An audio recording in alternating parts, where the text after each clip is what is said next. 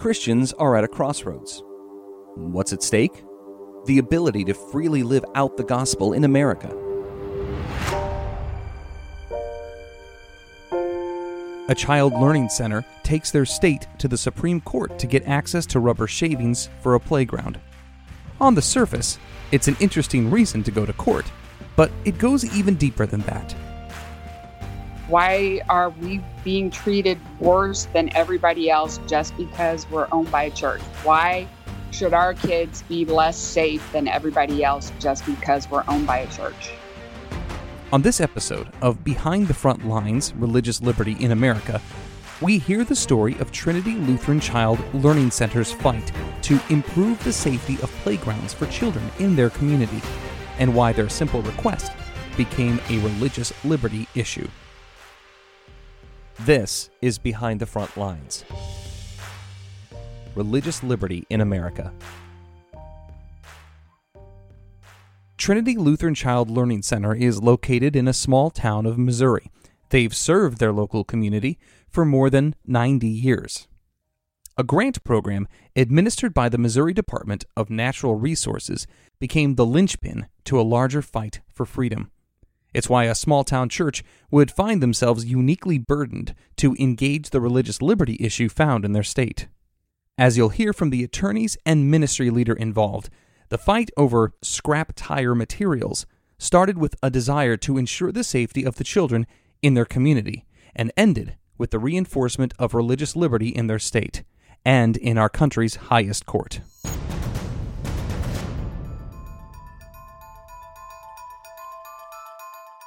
It all began when Missouri's Department of Natural Resources launched a grant program to recycle scrap tire materials into playground chips so communities meeting their application requirements could make improvements.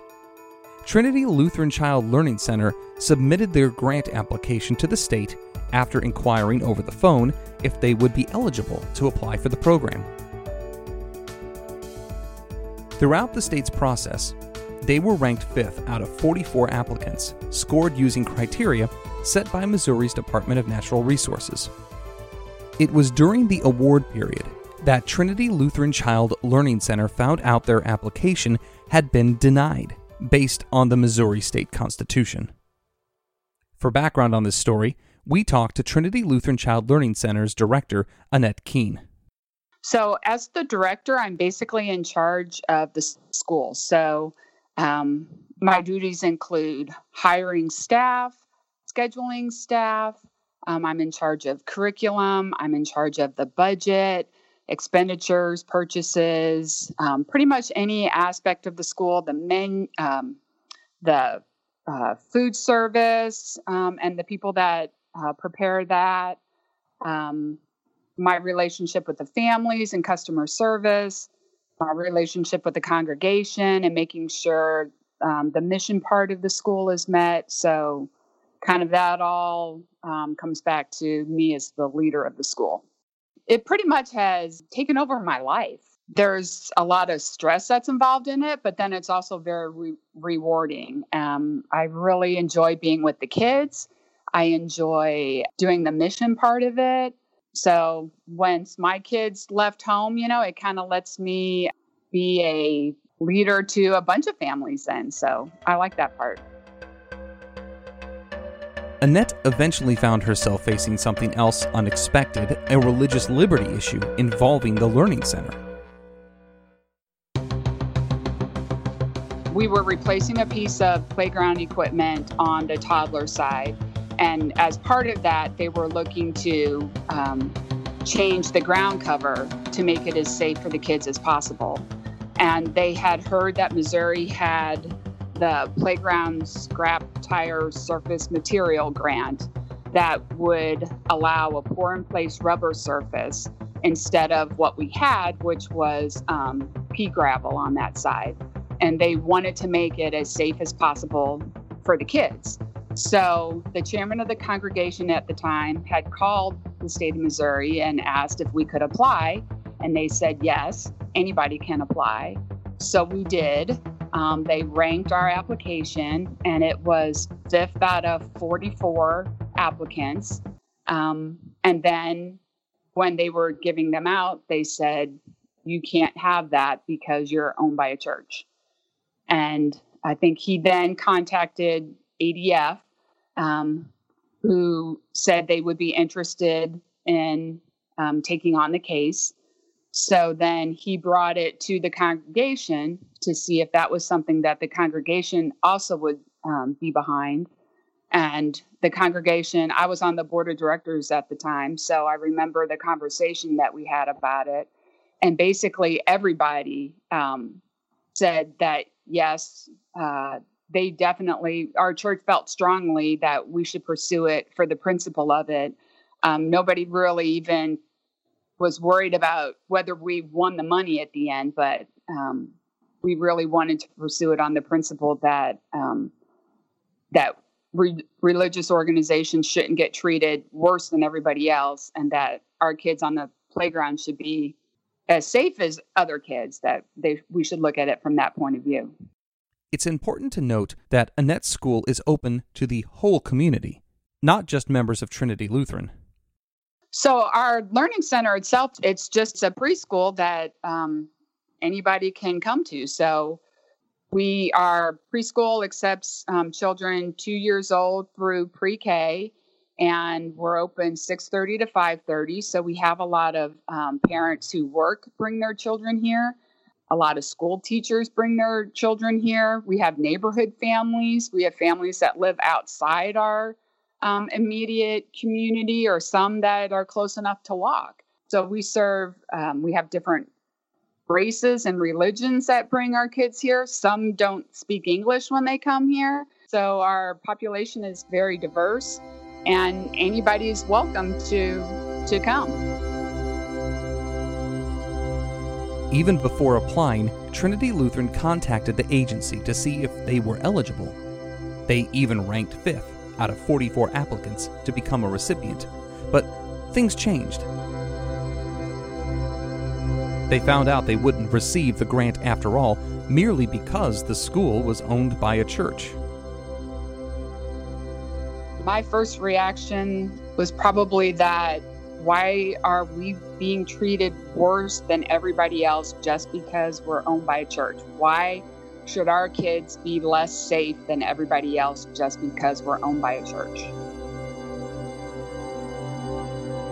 I think at the time we had maybe three church members that go to our preschool, and all the rest are community kids, go to different churches, or don't go to a church at all. Plus, um, our playground is used by neighborhood kids.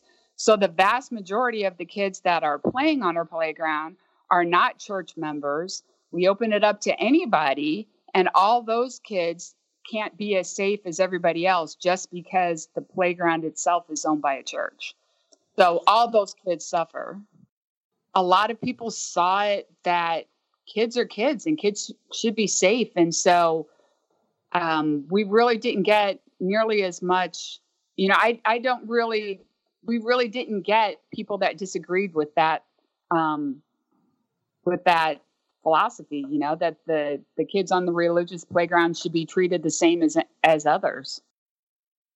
This was not an easy fight and ended up going all the way to the supreme court.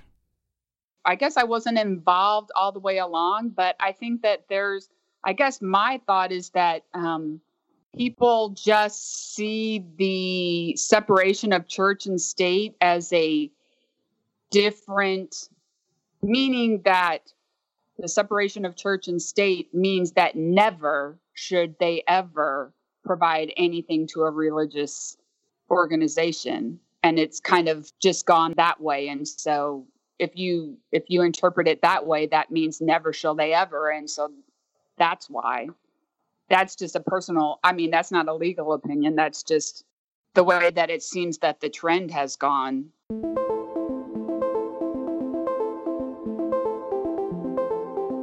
on a personal level, to me, it's that they can't force, the state shouldn't force you to be religious, not that they should discriminate against people of religion. I guess that's what it means to me. Which it seems to now be that um, it has gone past the past the force to mean that to the discrimination part that people of religion are treated like second class citizens. The congregation, like I said, talked about it and they felt that people of religion shouldn't be treated like second class citizens. And so, um, if no one ever stood up, then we would continue to be. It was going to take somebody to stand up and say, we have to try and stop this. And so that's why. Well, like my kids all wanted to come with me to the Supreme Court to see it argued. They are kind of like me that they like, you know, new things too. Um, and they, I think everybody thought that it was a principle worth fighting for.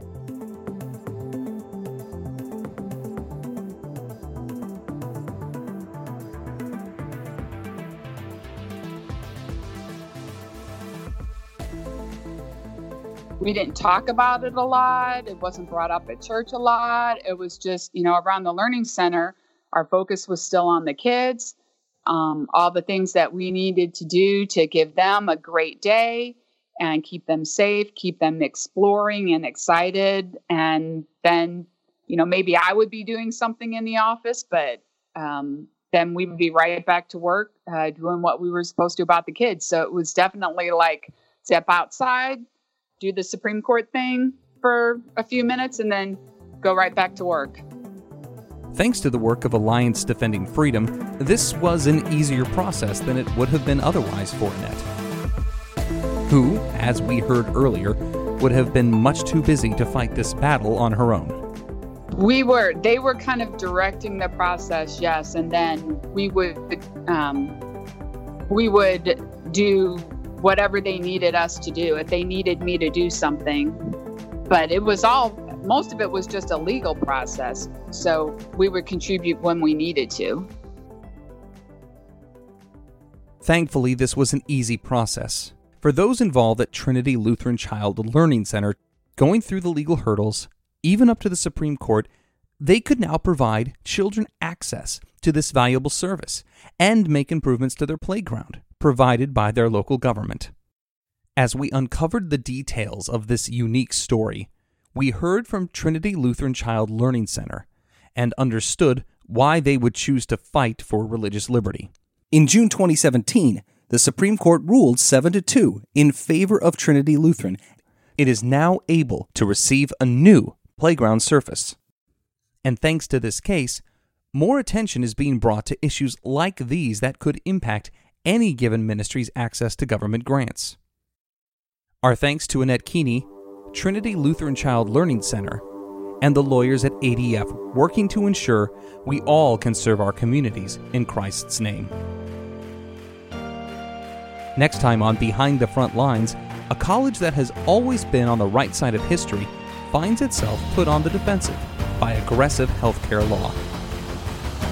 What really drove our commitment to the abolition movement what drove our commitment to granting degrees to freed slaves and to women long before uh, many other places were doing that was really tied to our confessional commitments to Christ and His Word that have guided the college all along, and many things that are central to what it means to be faithful to Christ in an age that's full of changes and dynamics.